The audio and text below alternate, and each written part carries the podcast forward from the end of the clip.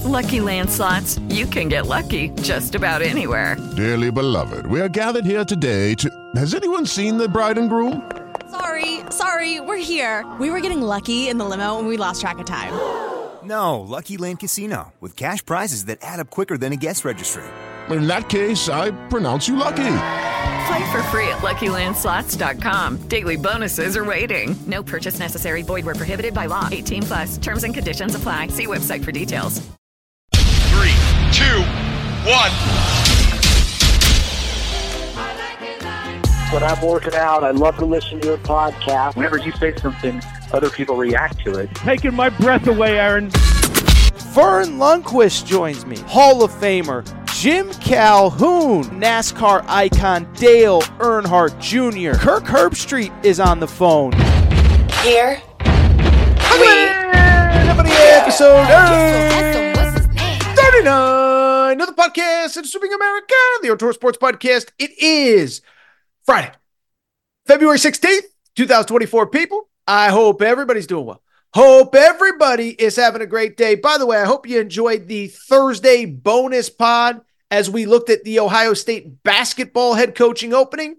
But I also hope you're ready for what should be a fun Friday edition, the FFE of the Aaron Torres pod. Here's what you need to know about today's show. A lot of college hoops, actually. So we open. We know UConn and Purdue. Purdue and UConn, one, two in some order. But who is number three? I believe I got the answer to that question. I'll explain that. From there, we will take a quick break. We'll look at what should be a fun weekend of college hoops. Two really marquee matchups as Marquette goes to UConn in a top five matchup between the two teams that most believe are the best in the Big East. And oh, by the way, also on top of that, we have Kentucky going to Auburn. Is there any way those young Wildcats can go to Neville Arena and get a victory? Finally, we wrap with one football story in the last call, and we wrap, of course, with Aaron right, Aaron wrong, my best and worst takes of the week.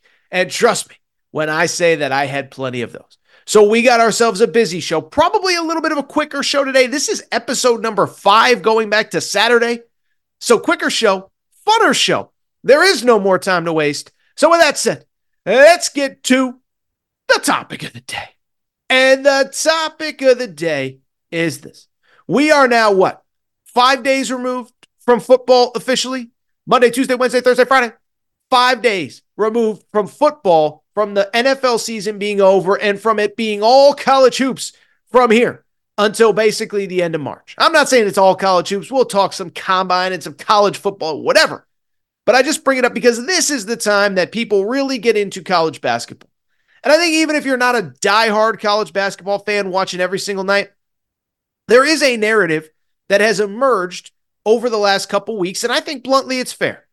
It is that in whatever order you choose, UConn or Purdue, one is one, one is two. It's UConn, Purdue, Purdue, UConn, and everybody else after that.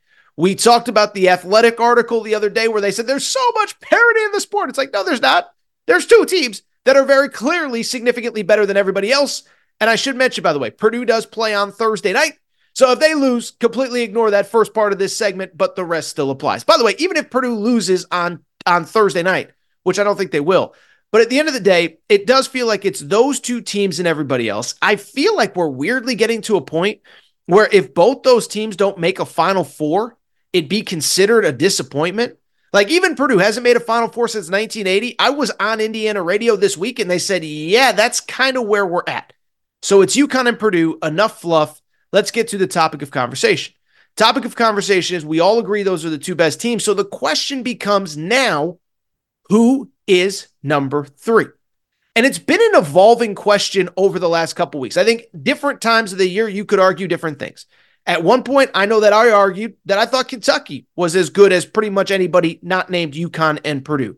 Fast, athletic, shooting, this, that. They have obviously hit the skids. I'm still curious to see if we ever get them at full strength, what they can look like consistently, the Wildcats. Beyond that, we made the argument for North Carolina. I really like North Carolina. I was high on North Carolina early, but they too were struggling, most recently losing at Syracuse. Houston's really good. The metrics love Houston.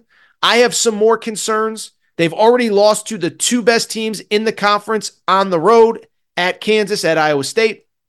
Also took another loss at TCU. So you kind of go through different teams. You know, Tennessee, every time I'm fully ready to jump two feet in on Tennessee, they do something weird, like losing at Texas A&M the other day, getting blown out at Texas A&M, really. So I just bring it up to say it's a weird year. We know Purdue and UConn are number one and two in some order. So the question is who's number three? And I think I finally have an answer. It was a team that I believed in early, then I kind of gave up on. It is the Arizona Wildcats, who I truly believe in my heart of hearts. They're the third best team in the sport. And I'll be honest, I think they are the best suited to beat either of those two teams. And I think you could argue they're the best suited, period, to beat UConn in all of college basketball. Now, with Arizona, it's been a very interesting year because remember, the first week of the season, they go to Duke. They fly across country, play Duke, and take care of business against the Blue Devils. And so at that point, you're like, oh, this team's good. And at that point, they were the best team that I had seen. And you kind of ride that wave all part of the early season. They take care of Wisconsin at home. They beat Michigan State on Thanksgiving Day, a couple other good wins. But then they really kind of hit the skids starting in mid December with a loss to Purdue in Indianapolis. Now, at the time, Purdue was number one in the country. Nothing wrong with that. Nobody's going to criticize them. But there was a stretch from December 16th to, or I think it was December 15th, excuse me, to January 25th, where they lost five of six games outside of the state of Arizona. So they lost to Purdue, they lost to Florida Atlantic in Vegas, they beat Cal on the road, they lost to Stanford on the road. They lose to or uh, Washington State, and then they lose to Oregon State. And so it was at that time that I said, "Man, I got to sell all my Arizona stock. They think they can't win outside the state of Arizona." Well, quietly since then, starting with a win over Oregon after that loss to uh, after that loss to Oregon State. Since then, since that win over Oregon, Arizona has ripped off five straight wins, including what you could argue are the two best teams in that conference on the road, winning at Oregon and then winning at Colorado last week. And to me, it was the Colorado game that I just sat there and said, you know what? I gave up on this team too soon because it was a weird game. The way the Pac 12 schedules work, you play back to back road games, and the schedule breaks where you're always playing Utah and Colorado in back to back games, one or the other. They're both in the mountains. It is deemed to be a very hard road trip because of altitude. Well, Arizona beats Utah in triple overtime. And you think last week against Colorado, oh, they're going to take a step back. Oh, they're going to struggle. Colorado's an NCAA tournament team. They have a lottery pick on their team and a kid named Cody Williams. They're going to struggle. Arizona absolutely blew them out. And that was where I said, listen, the college basketball season is ebbs and flows, peaks and valleys. And I truly believe in my heart of hearts that I gave up on Arizona too soon. So why is that? And why do I believe that they are potentially the third best team? And I believe still very much a national title contender. The first part, one, I think you can go back and look at that five losses in six game streak and say that in hindsight, maybe it isn't quite as bad as we thought. Okay, first loss to Purdue. Purdue's awesome. Like I, I, I've been critical of Purdue, but they're still a really good team. The game was in Indianapolis. You lose to Florida Atlantic, which is a consistent top 25 team in double overtime. Okay. Uh, you lose to Stanford. That's a bad loss. We'll talk about that in a minute. Then you lose at Washington State. You lose at Oregon State on a buzzer beater. And so at the time, it felt like the sky is falling. This is a total disaster. Everything's going wrong. But now you look at it in hindsight, and it's interesting. Purdue's maybe the number one team in the country, at worst, number two. Florida Atlantic's a top 25 team. You lost in double overtime. Stanford was bad, as I said. Washington State, all of a sudden, now is an NCAA tournament team and you lose to Oregon State at the buzzer. So essentially, when you're talking about five losses, you're talking about three to NCAA tournament teams, a fourth at the buzzer, one in double overtime. That's not really that bad when you consider that of those five games, three of them were in true uh, true road sites, and the fourth one was basically a true road game against Purdue. So I think even when they were struggling, it was a little bit overrated, but they've won five of six, and this is part of why I like them. First of all, the resume now they're tre- trending towards the number one seed. Remember, whatever happened in the middle of the year, this is who they have beaten. Duke, who at Duke. By the way, Duke right now is tied and the top of the uh, ACC standings. On top of that, they also beat Wisconsin, tied for third in the Big Ten. They beat Alabama, who is leading the SEC. So they beat the best teams in all of these other conferences. And when you look at who they have as personnel, I do think they are best built to beat all these other teams. For people who don't know Arizona well, what I would say is this they play eight guys, and I'll be blunt, I think six of them, maybe even seven, have a chance to be NBA players. Okay. So again, I know a lot of you aren't diehard Arizona fans. If you don't know the personnel, here's what you need to know. Starting point guard Kylan Boswell, I believe one day will play in the NBA. Probably not after this season. He's been struggling. I get it. Caleb Love, we can criticize him, we can critique him, we can whatever. Dude can get 25, 30 on any given night. I think he's going to play in the NBA someday. Uh, uh, backup guard Jaden Bradley is a former McDonald's All American, began his career at, at Alabama. Probably won't be this year, but I think he could play in the NBA. Uh, KJ Lewis, a four star wing, will definitely play in the NBA. Won't be after this year, but probably next year. Then you have a wing named Pelle Larsson, who, oh, by the way, is now showing up on mock draft boards as a second round pick. Keshad Johnson is a second round pick probably this year.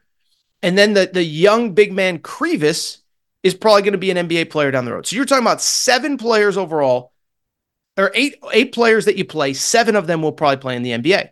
And so, first of all, why do I like Arizona? It's because at the end of the day, this is what I always say. You can look at all the different things that lead to success in March. You know what history tells us?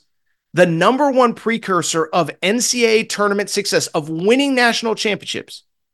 Do you have dudes that are going to play in the NBA? By the way, this is why I still worry about Purdue.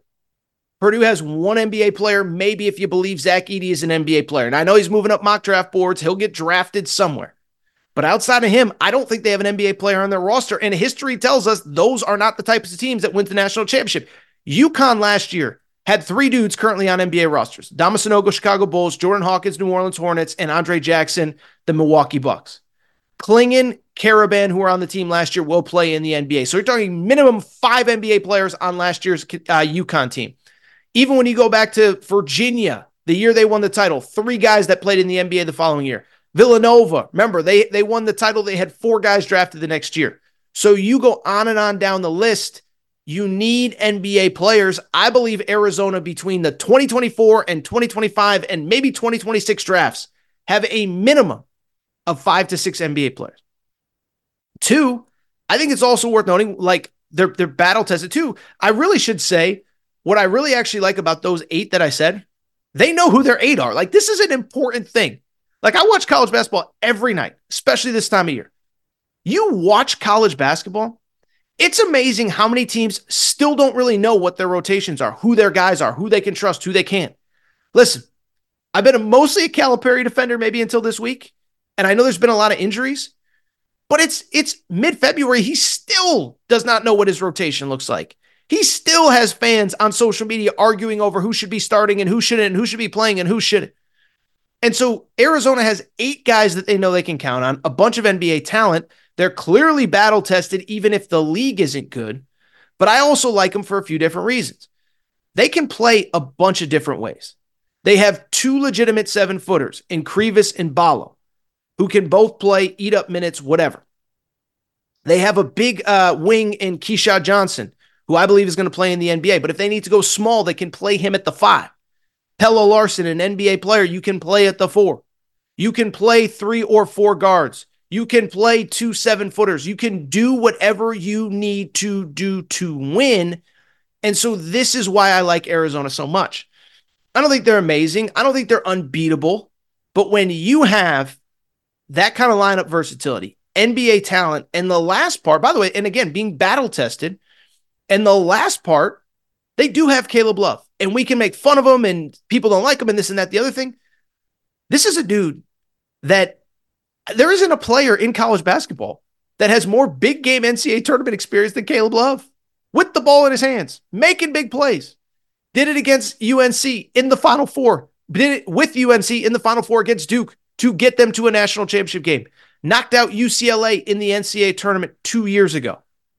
And so even UConn, even Purdue, UConn's got dudes, maybe Tristan Newton, but he's not at that level of experience as Caleb Love. And so I could go on and on. I don't think Arizona's perfect. Do think they need to tighten up some things. They need to get better, more consistent production from their point guard, Kylan Boswell. But I think this is the most interesting question in college basketball right now. We know who's number one. We know who's number two. who is number three. And to me, it's the Arizona Wildcats. All right, so what we're going to do, take a quick break, come back. When we come back, we're going to preview the two big games on Saturday Marquette, UConn, Auburn, Kentucky. And then we'll wrap with Aaron right, Aaron wrong. This is going to be a quick, quick little fun show. Quick little fun show. Quick, get out of here. Easy Friday. Take a quick break. Be right back. With the Lucky Land slots, you can get lucky just about anywhere. This is your captain speaking. Uh, we've got clear runway and the weather's fine, but we're just going to circle up here a while and uh, get lucky. No, no, nothing like that. It's just these cash prizes add up quick. So I suggest you sit back, keep your tray table upright, and start getting lucky. Play for free at LuckyLandSlots.com. Are you feeling lucky? No purchase necessary. Void where prohibited by law. 18 plus terms and conditions apply. See website for details. With Lucky Land Slots, you can get lucky just about anywhere. Dearly beloved, we are gathered here today to. Has anyone seen the bride and groom? Sorry, sorry, we're here. We were getting lucky in the limo and we lost track of time. No, Lucky Land Casino, with cash prizes that add up quicker than a guest registry. In that case, I pronounce you lucky. Play for free at LuckyLandSlots.com. Daily bonuses are waiting. No purchase necessary. Void where prohibited by law. 18 plus. Terms and conditions apply. See website for details.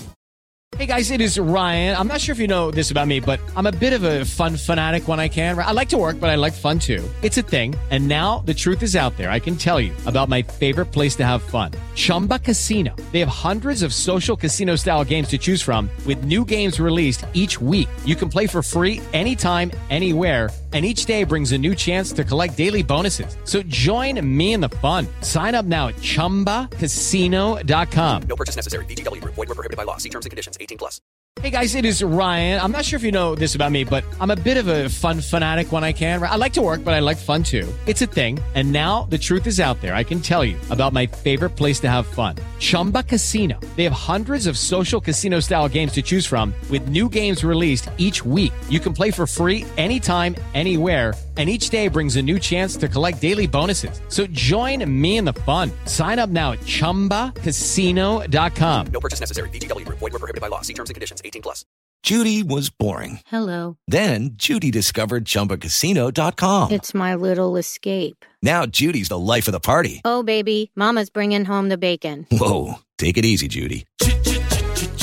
The Chumba life is for everybody. So go to ChumbaCasino.com and play over 100 casino style games. Join today and play for free for your chance to redeem some serious prizes. ChumbaCasino.com. No purchase necessary. Void were prohibited by law. 18 plus terms and conditions apply. See website for details.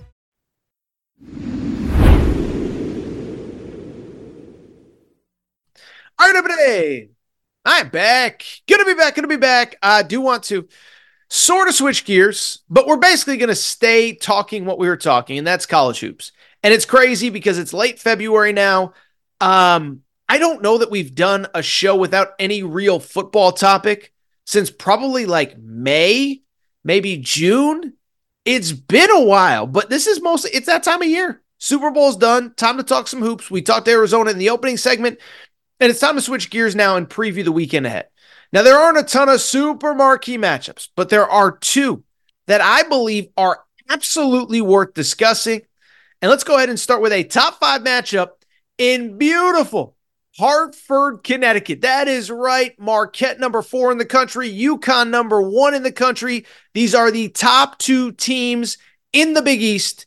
And let me start by saying this the XL Center in Hartford is about to be rocking on Saturday afternoon. Okay. I can tell you, listen, I grew up in Connecticut. Uh, by the way, wearing my Mora Hurley 24 t shirt. Uh, if you want one of UConn fans, link is in the show description. But I bring it up.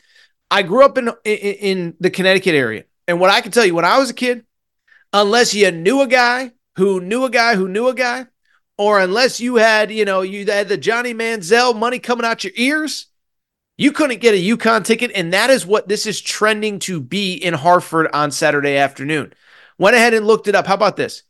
Just to get in, it's like 150 bucks. Uh, to sit basically in the lower level, good seats, mid court, we're talking five, six, seven hundred bucks. To sit courtside, we're talking almost two grand. The bars outside XL are going to be hopping, and in that building, we should get an incredible matchup because here's the bottom line. I know that it's been a weird up and down year, and there's teams coming, teams. These are not only two of the best teams in the country, These are two teams that are playing as well as anyone in the country right now, as well, coming into this game. Listen, with UConn, I know we've talked about it a lot. I don't know, and I know I said this on Wednesday's show. I don't know that they're getting enough credit for what they are doing right now. We are in this NIL portal world where anybody can beat anybody on any given night. And UConn has now ripped off 13 straight wins coming into this game. That is unbelievable in a power conference. I don't want to say it's unprecedented, but it is like it's it's awesome. And they're not just beating teams, they're destroying really good teams. A 43 point win over Xavier at home. Sean Miller said, I've never seen anything like that that I've been a part of. 14 point win over Creighton, a team that is currently in the top 15. A 13 point win at St. John's at Madison Square Garden. So UConn isn't just beating teams, they're destroying them. What did they have? A 36 point win at DePaul. I know it's DePaul, but 36 points on Wednesday night against the Blue Demons. Then there is Marquette. And I think because UConn has been so dominant, I don't know that people appreciate what Marquette is doing right now. Marquette is on its own eight game win streak coming into this game. Marquette is beating good teams as well. Beat St. John's twice during this stretch. Uh, crushed Villanova at Villanova. And they are playing great basketball. These are the top two teams in the standings, it, regardless of who wins. Um, basically, these are really the only two teams that can realistically win the Big East right now. And so I think this is going to be an awesome game. Now, in terms of the matchups themselves, what I would say, the thing that you need to focus on it is the speed and quickness of Marquette versus the size and physicality of UConn. Now, UConn's got speed too. We'll get to that in a minute. But for Marquette, for people who haven't watched them, they play like Shaka Smart wants to play. They play super fast. They force a lot of turnovers. They shoot a lot of threes. And what they do as well as anybody, they make you play their game. I remember talking about this with South Carolina basketball a few weeks ago when they beat Kentucky. I said, look, South Carolina player for player isn't as good as Kentucky, but they make you play their game. What's ironic about South Carolina, they play super slow. Marquette plays super fast, and they play super fast with really talented players. Tyler Kolek, the reigning Big East player of the year, three straight games with 27 plus points. How about this? 27 points and 13 assists in that win at Villanova that I mentioned a few uh, a few seconds ago. He's playing elite. Kam Jones, their second best player, was out with injury. He has been back the last two or three games. He's playing really well. You have Stevie Mitchell, you have Joplin, you have Ighodaro. This is a really good team that I think bluntly is good enough to make the final four. And they're a team that is is is good. As I said, they're playing well on an eight game win streak after losing three of five to open Big East play. But then also, they play a style that makes you want to play their style. They play super fast. But then what ends up happening once you get in the rhythm of playing fast, you get loose, you get sloppy. And that's what this team does, maybe better than anybody, not any better than anybody in college basketball statistically. But in the Big East, they force more turnovers than anybody in the in this league. 17 and a half per game. And so you talk about uh, uh, turnovers lead to transition points, et cetera, et cetera. And that's what they're going to try to do at in Hartford at the XL Center. Now, from the UConn perspective, we've talked so much about them, but obviously, what they want to do they want to dominate the paint and the glass. Because as good as Marquette is, only Oso Ighodaro is the only guy that averages more than, than five rebounds per game. Tyler Kolek averages right around five, but he's a six-four guard. Marquette's basically going to play four small guys at all times. They're going to try to run you off the court. What UConn needs to do to win this game is be big and tough in the paint. Donovan Clingan, got to be tough. Alex Karaban got to keep doing what he's been doing since he's been back from injury. And then the rest of the pieces, they got to do what they do. Cam Spencer, 15 points per game, 44% three point shooting. Um, Tristan Newton, 15 points, seven rebounds, six assists. And so with UConn, it's about the size that they have, but also on top of that size, it is about the physicality that they play with, the way they dominate the boards. And that's where I think they're ultimately going to have success. In terms of this game, listen, I like Marquette. I think they're really good. I think they may be the most underrated team right now. Like it just feels like everybody, and we just talked about it in the previous segment. It feels like everybody plays well, plays well, plays well, takes a weird loss, plays well, takes a weird loss, plays well, it takes two losses, whatever. And that could be Tennessee, that could be North Carolina, that could be Kentucky, that could be whoever, Auburn. As good as Auburn's been playing at home, they just took a weird loss on the road at Florida.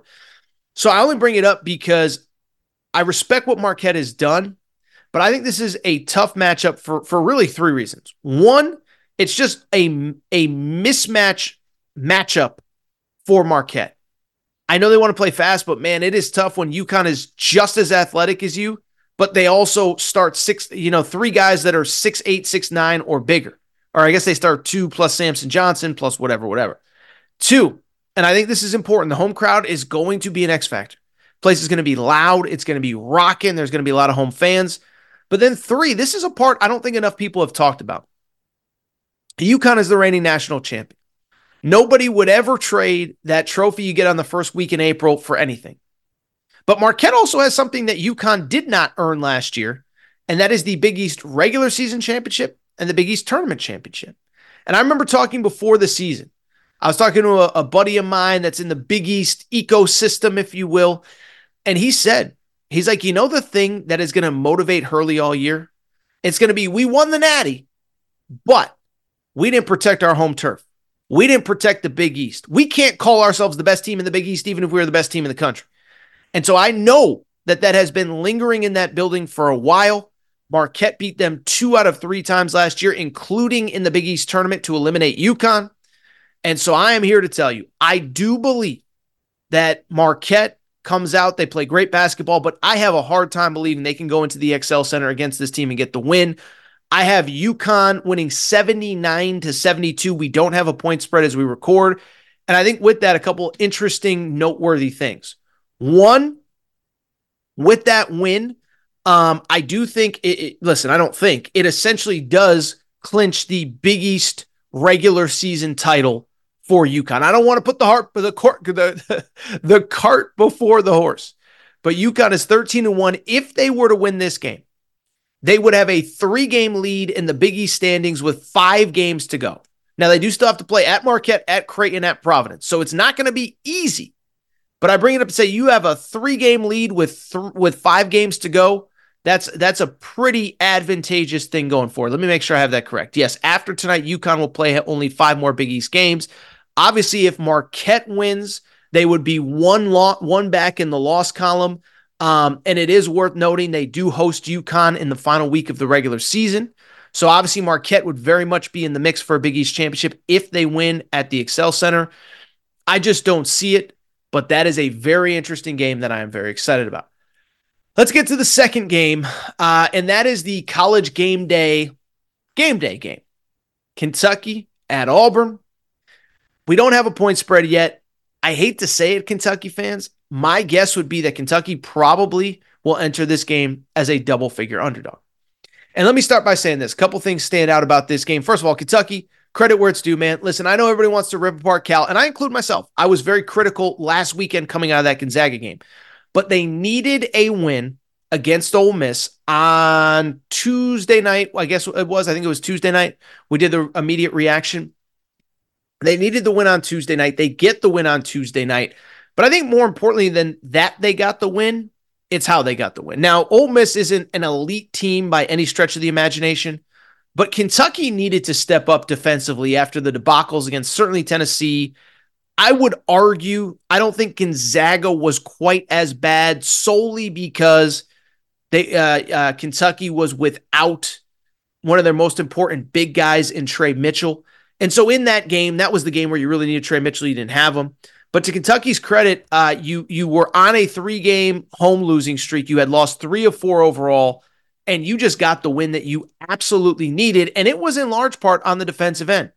You hold Ole Miss to 37% three point or 37% from the field, 22% from the three point line. That was the defensive effort that you needed. Now you come into this game playing well, off a win. You have won two out of three, so you have that going for you. But what I'll also say, Auburn is the toughest environment that they will have played in all year. Now, listen, I have been to Bud Walton Arena this year. It is as good as any venue in the country, and I'm sure it was as good as uh, as it was the night I was there for the Duke game, as it was when Kentucky was there a few weeks ago. But at the same time, what I will tell you, I've talked to coaches. I remember talking to a coach who's coached in the ACC, the SEC, and I believe the Big Ten as well. And I remember him telling me, he said point blank, when you go to Auburn, he said, when it's a big game and those fans are into it, that is as tough of a place to play as anywhere in college hoops. It's not a huge arena, it's small, but the fans are right on top of you. And Auburn is playing into it this year. Auburn has been incredible at home this year. You know, Auburn is the only SEC team that has not lost a single game this year at home all year. Even Alabama leading the SEC. Well, guess what? They lost at home to Clemson earlier in the year. Tennessee lost at home to South Carolina. Kentucky, we know about their struggles at home, as weird as that sounds. So this is a tough place to play. Auburn's winning by 20 plus points. And it's interesting, too. It's not just that they're playing well at home. I think Bruce Pearl has done a good job of uniquely building a team that plays to the strengths of its home court. It was funny on on uh, Wednesday or Thursday morning. I was on radio with my buddy Cole Cubelic and Greg McElroy in Birmingham on JOX, and I bring it up because we were talking about this game, previewing this game, and I said to the guys, I said, "You know what? Auburn this year with this home arena reminds me of.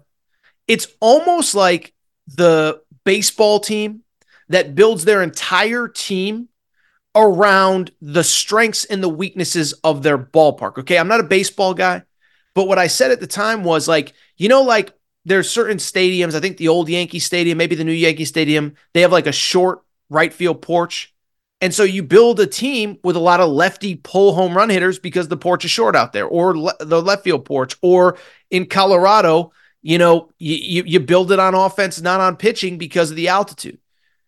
Well, in college hoops, I feel like Bruce Pearl has kind of built a team that fits that building because the building is intimidating and that team is intimidating. You know, Auburn right now is number two in college basketball and field goal percentage defense. Only Houston is better. So when you're talking about statistically, you're only behind Houston in a defensive category. Love those Cougars, by the way. Neither here nor there, but I love those Cougars. But back to Auburn. When you build a team that defensively is only behind Houston, you know you're doing something right. And that's what Auburn is. And they're big and they're physical and they're tough and they're mean. And you're playing in this crazy environment and they're going to beat the crap out of you.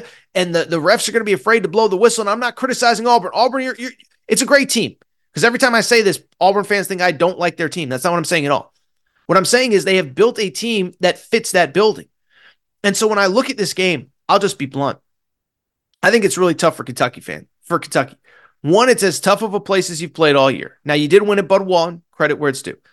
Two, they are a team that matchup wise is as tough of a matchup for Kentucky as there can be.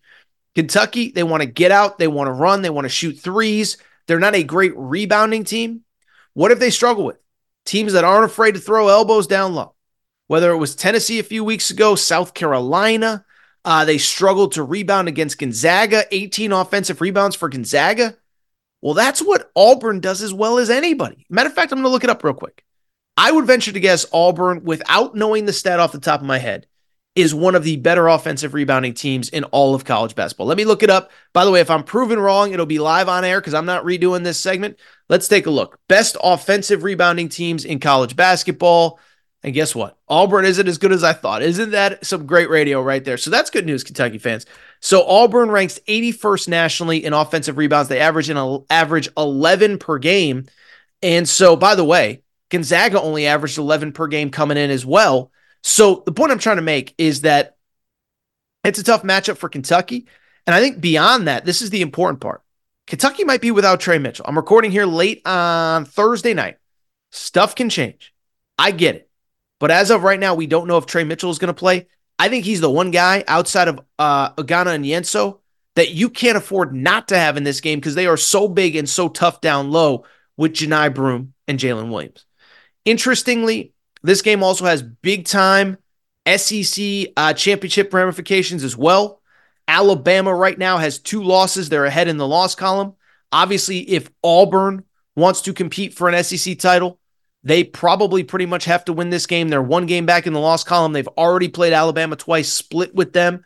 So Auburn is is uh, one back in the loss column, tied with Tennessee and South Carolina. Worth noting, Auburn just beat South Carolina.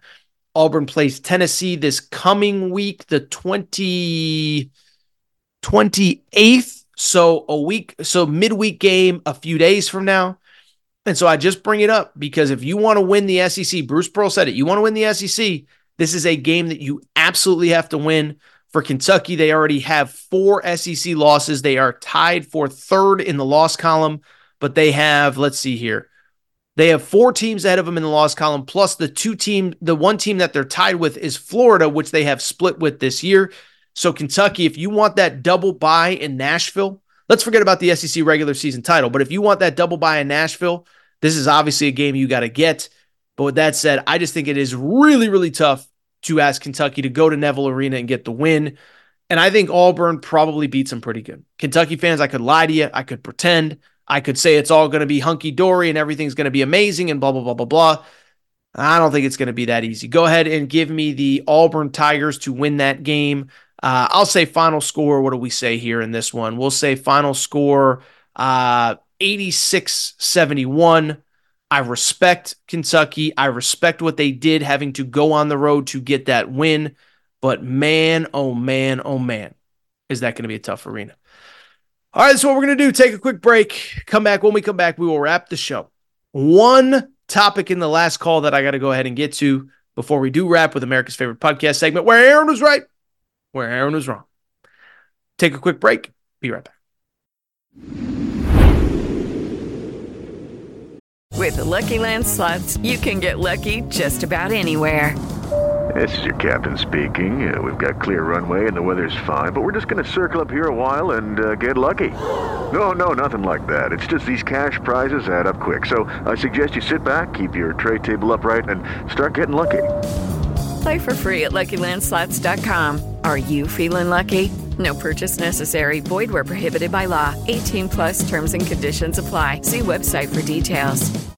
Step into the world of power, loyalty, and luck. I'm going to make him an offer he can't refuse. With family, cannolis, and spins mean everything. Now, you want to get mixed up in the family business. Introducing The Godfather at ChumbaCasino.com. Test your luck in the shadowy world of The Godfather slot. Someday, I will call upon you to do a service for me. Play The Godfather now at ChumbaCasino.com. Welcome to the family. No purchase necessary. VGW Group. Void where prohibited by law. 18 plus. Terms and conditions apply. It is Ryan here, and I have a question for you. What do you do when you win? Like, are you a fist pumper? A woohooer, a hand clapper, a high fiver. I kind of like the high five, but if you want to hone in on those winning moves, check out Chumba Casino. At ChumbaCasino.com, choose from hundreds of social casino style games for your chance to redeem serious cash prizes. There are new game releases weekly, plus free daily bonuses. So don't wait. Start having the most fun ever at ChumbaCasino.com. No purchase necessary. VGW. Void were prohibited by law. See terms and conditions. 18 plus. Judy was boring. Hello. Then Judy discovered ChumbaCasino.com. It's my little escape. Now Judy's the life of the party. Oh, baby, Mama's bringing home the bacon. Whoa, take it easy, Judy. The Chumba life is for everybody. So go to ChumbaCasino.com and play over 100 casino style games. Join today and play for free for your chance to redeem some serious prizes. ChumbaCasino.com. No purchase necessary. Void were prohibited by law. 18 plus terms and conditions apply. See website for details. All right, everybody. I'm back. Gonna be back. Gonna be back. Final segment of the show. Final segment of the week. So good to be back. We'll go ahead and wrap with Aaron right, Aaron wrong in just one moment.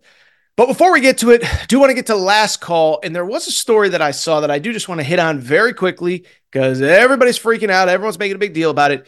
It is that we have yet another head coaching opening in college football as two weeks after Jeff Hafley left the Boston College head coaching job to be the defensive coordinator of the Green Bay Packers, and a week after Chip Kelly leaves UCLA to be the offensive coordinator of the Ohio State Buckeyes, we found out on Thursday that Shawn Elliott, not the guy that used to play for the San Antonio Spurs with Vinny Del Negro and all them, but he has been the Georgia State head football coach for the last seven years. He announced that he is leaving the head coaching job at Georgia State to take the tight ends job with the South Carolina Gamecocks, so going to South Carolina. Now, when this happened, it was the uh, the internet thing of, oh my God, it's such a big deal. What does this say about college football? Everybody's taking all sorts of crazy jobs. Everyone's giving up head coaching jobs. Well, first of all, here's the bottom line. One, being a group of five head coach is no longer any fun, okay? Because at the end of the day, being a group of five head coach, this is all it is. You get in, you try to win, you recruit, you identify, you develop, and then as soon as things start going good, guess what happens? All your best players leave to go play at the Power Five level. I hate it. I don't like it. I wish we were all back in 1962 when it was for the front of the jersey, not the back. But that's the reality. And so more and more, we are going to see group of five head coaches take uh, uh, either position or coordinator jobs at the Power Five level. By the way, Alabama's new offensive coordinator, Kane Wommack, was the head coach at uh, South Alabama. He left to become a defensive coordinator at Alabama. Oh, by the way, Alabama's defensive backs coach Maurice Linguist was the was the head coach at Buffalo and decided to leave there to go to Alabama. And so the bottom line is being a group of 5 head coach is not very fun. This is going to continue to happen until we do something with transferring and guys being able to leave whenever they want. Beyond that, I know everybody wants to make everything into the biggest thing in the world, but here's the bottom line. Shawn Elliott said himself, this isn't professional. It's personal. Shawn Elliott was an assistant coach at South Carolina from 2010 to 2016. And according to him, his family never left South Carolina. And so here is what he said about the decision. He said this was not a professional move, it was a personal move. We've made it work for seven years with my family, still living in Columbia. And I even thought about not coaching this year. I had promised my daughter that I would be there for her for her senior year of high school. And when this opportunity came up to go back to South Carolina and coach again, it was something I couldn't pass up. I've always loved South Carolina. Now, look, on the one hand, do have a couple thoughts. One, don't love that you waited until February 15th to make this announcement, okay? I don't love it because guess what? Georgia State is already in spring practice. So this is the unprecedented part about this situation is that this guy waited until spring practice started to leave. You have the commitments of 60, 70, 80 guys in that locker room that stayed with you, that were recruited by you, and you decide after spring practice starts that you're leaving, kind of sketchy. Don't love it. And I really don't love it because let's be honest. You you knew you I think you've known for a while your daughter's graduating next year. And if it was really about that, then why'd you wait until February? No, you waited until February because you waited until the perfect opportunity for you to leave before you ended up leaving. And so if it was really about your daughter, you take the year off. If it was really about your daughter, you say, I'm only going if South Carolina has an opening. There's a lot of ways to handle it that weren't this way. But I, I just I, I don't know that I can get mad either. I mean, yes, I think it's kind of crappy that you left 85 guys in that locker room, bunch of assistant coaches, bunch of support staff, bunch of strength and conditioning coaches. But I mean, if it really is about spending time with your family and spending time with your daughter during her senior year, it's like I can't like I can't come on here and be a jerk and say you made the wrong decision. So again, all these situations are different. We have yet another head coach leaving for a demotion. I don't think it's the end of the world. I don't think it's the biggest deal ever, but I do think it was at least worth discussing. All right, with that said, let's switch gears. Let's wrap the show as we do every Friday with America's favorite podcast segment where Aaron was right, where Aaron was wrong. If you've been listening to this show for a while, you know how this segment works. Yes, I stole it from my buddy Colin Cowherd. Yes, we do it every Friday. Colin does where Colin was right, where Colin was wrong. And I brought where Aaron was right, where Aaron was wrong to the Aaron Torres pod for one very simple reason. It is because over the course of a week, a month, a year, two years, five years, 10 years, 20 years, nobody loves giving out more hot sports takes than your boy Torres. Torres told you this.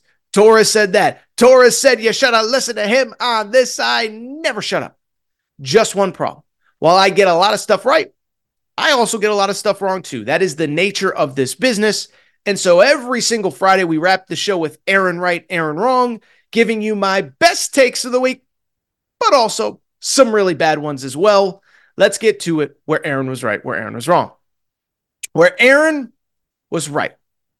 Well, I told you last week Kansas City Chiefs were going to be the Super Bowl champs. And listen, that's not a huge take. That's not the most amazing thing I've ever said. I get it. But at the same time, what I said ended up very much becoming true. We have the Chiefs are just they're a dynasty. They're here. They've arrived. There's nothing we can do about it. And th- we got to stop pretending like we should be doubting Patrick Mahomes in big games. Like it felt cliche and it felt dumb to just very simply say, well, I mean, you can't bet against Patrick Mahomes. But I really kind of feel like you can't bet against Patrick Mahomes at this point. We've tried to make Josh Allen into his rival. He's not. We've tried to make Lamar Jackson into his rival. He's not. We've tried to make Joe Burrow into his rival. Joe Burrow can't stay healthy. And so until further notice, I'm picking the Chiefs to win every Super Bowl going forward until they prove me wrong. And then even when they lose, I'll probably pick them again the next year. They are that good. Mahomes is that dominant. Reid is coming back next year. Andy Reid, Super, Kansas City Chiefs are your Super Bowl champs, and they ain't slowing down anytime soon. Where Aaron was wrong. If I'm going to take credit for picking the Chiefs last week, I also got to own one of my worst takes ever.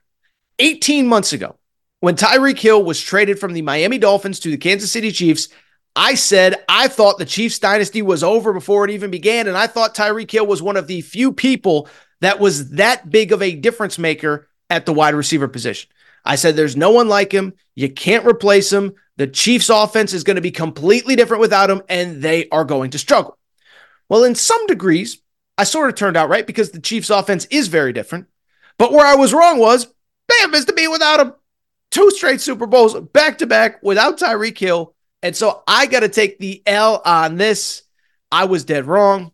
Tyreek Hill's really good, but he ain't slowing down the Chiefs from reaching the ultimate goal, which is hoisting the Vince Lombardi trophy, which they did for the second straight year without him. Where Aaron was right. Last week, I did a rant on why I think Las Vegas should be the host of every single Super Bowl and really every single major sporting event. Easy to get to, lot of hotels. Every fan in America wants to go. Every media member wants to cover it. There's plenty to do. You can golf, you can do shows, you can do dinners, you can do whatever. Well, I bring it up because the results are in from Vegas, and this was an even bigger success than anyone thought. According to an article from the Las Vegas Review Journal, Las Vegas was expecting about 330,000 people to come into town last week for the Super Bowl. They got closer to 450,000. They expected people to spend roughly 500 million in the city. It was closer to 1.1 billion dollars. So twice as much money, 25% more people coming in. This thing was a smashing success. Listen, it's no disrespect to Jacksonville and Minneapolis and all these other places that have hosted Super Bowls. If you want to do it every once in a while in Scottsdale or New Orleans or Miami or whatever, but Vegas is the biggest event city in America. This bad boy, at the very least, should be in the every two to three year rotation of the Super Bowl. It was a hit. Where Aaron was wrong. Let's completely switch gears to the NFL. Let's go to college hoops. Number one, UConn, as I said, is hosting Marquette this weekend. And I got to take the L. Coming into the season, I thought UConn would be improved, would be good this year coming off the national championship. I didn't think they'd be this though. 23 and 2 and kicking the crap out of absolutely everybody. Now, I understand that they have played sort of an easy part of the schedule, and I understand that things are going to get much tougher going forward. But just listen to some of these scores from UConn basketball over the last couple weeks. I know it's only DePaul. 101 65 is the final score there beat Georgetown 89 to 64, beat Butler by nine, beat St. John's by 13, beat Providence by nine, beat Xavier by what is it? 43 points. I'm just making sure I have it correct. Not only are they beating people, they haven't even played a close game in weeks. Now, Marquette, they're going to give a much tougher competition. But look, I can't believe I'm saying this. A year ago, I didn't even think UConn was good enough to win the national championship. Now, like Purdue, I think it's a disappointment if they don't at least make it back to the Final Four. UConn dominant going into this weekend's game with the Marquette Golden Eagles, where Aaron was right. Let's go to college football and listen. When all this NIL stuff I, I started about two, three years ago, we talked about the biggest thing for coaches is this. Now that you're telling your, your boosters, you got to help with uh, facilities and resources and coaching staff salaries and this and that. Now you're asking boosters to pay players. Coaches are going to be on a short lease and you better deliver right away. You're going to go to me and ask me for my money. That's fine, but I want to see a return on my investment. I bring it up because the other day we talked about the Florida NIL situation. If you missed Wednesday's show, we discussed it. Bottom line, Florida is having uh, money, having trouble, excuse me, raising money for NIL. And it's because those boosters don't believe in Billy Napier. And they gave after they gave going into his first season, losing record. They gave going into his second season, another losing record. They are not giving again. Fool me once, shame on you. Fool me twice, shame on you again. Fool me three times, shame on me. Florida fans aren't having it. And I will say, I think this is the new reality of college sports. By the way, a lot of speculation on why Ohio State basketball fired Chris Holtmann this past week was because they needed to raise the money for NIL and they knew the longer they let him hang around, the less uh, money it was realistic to raise with him as the head coach. Now you fire him, you say, listen, we need you to start giving money so the next guy has a fund to go to work with when the portal opens in about what two months from now in college ba- or a month from now in college basketball, excuse me. This was coming. This is how it's going to be. And I think coaches, as crazy as it sounds, you think they were on a short leash before? I think they're on an even shorter leash now. You better win. You better win big. You better win quickly because fans, they don't have any patience. They want to win right away and they're going to demand it of you. Where Aaron was wrong. Let's stick with college hoops in this. We, we opened the show with it. Uh, the Arizona Wildcats, they are back in the top five. They destroyed the Colorado Buffaloes. And I'll be blunt, I think I gave up on Arizona a little too quickly here. So, in the early part of the season, I said they are the best team in college basketball. They end up losing a, a bunch of games right in the middle of the year, but they are now on a five game win streak. They beat probably the two best teams in the conference besides them on the road at Oregon and at Colorado. And you look at Arizona right now, I am here to tell you, and I just said it.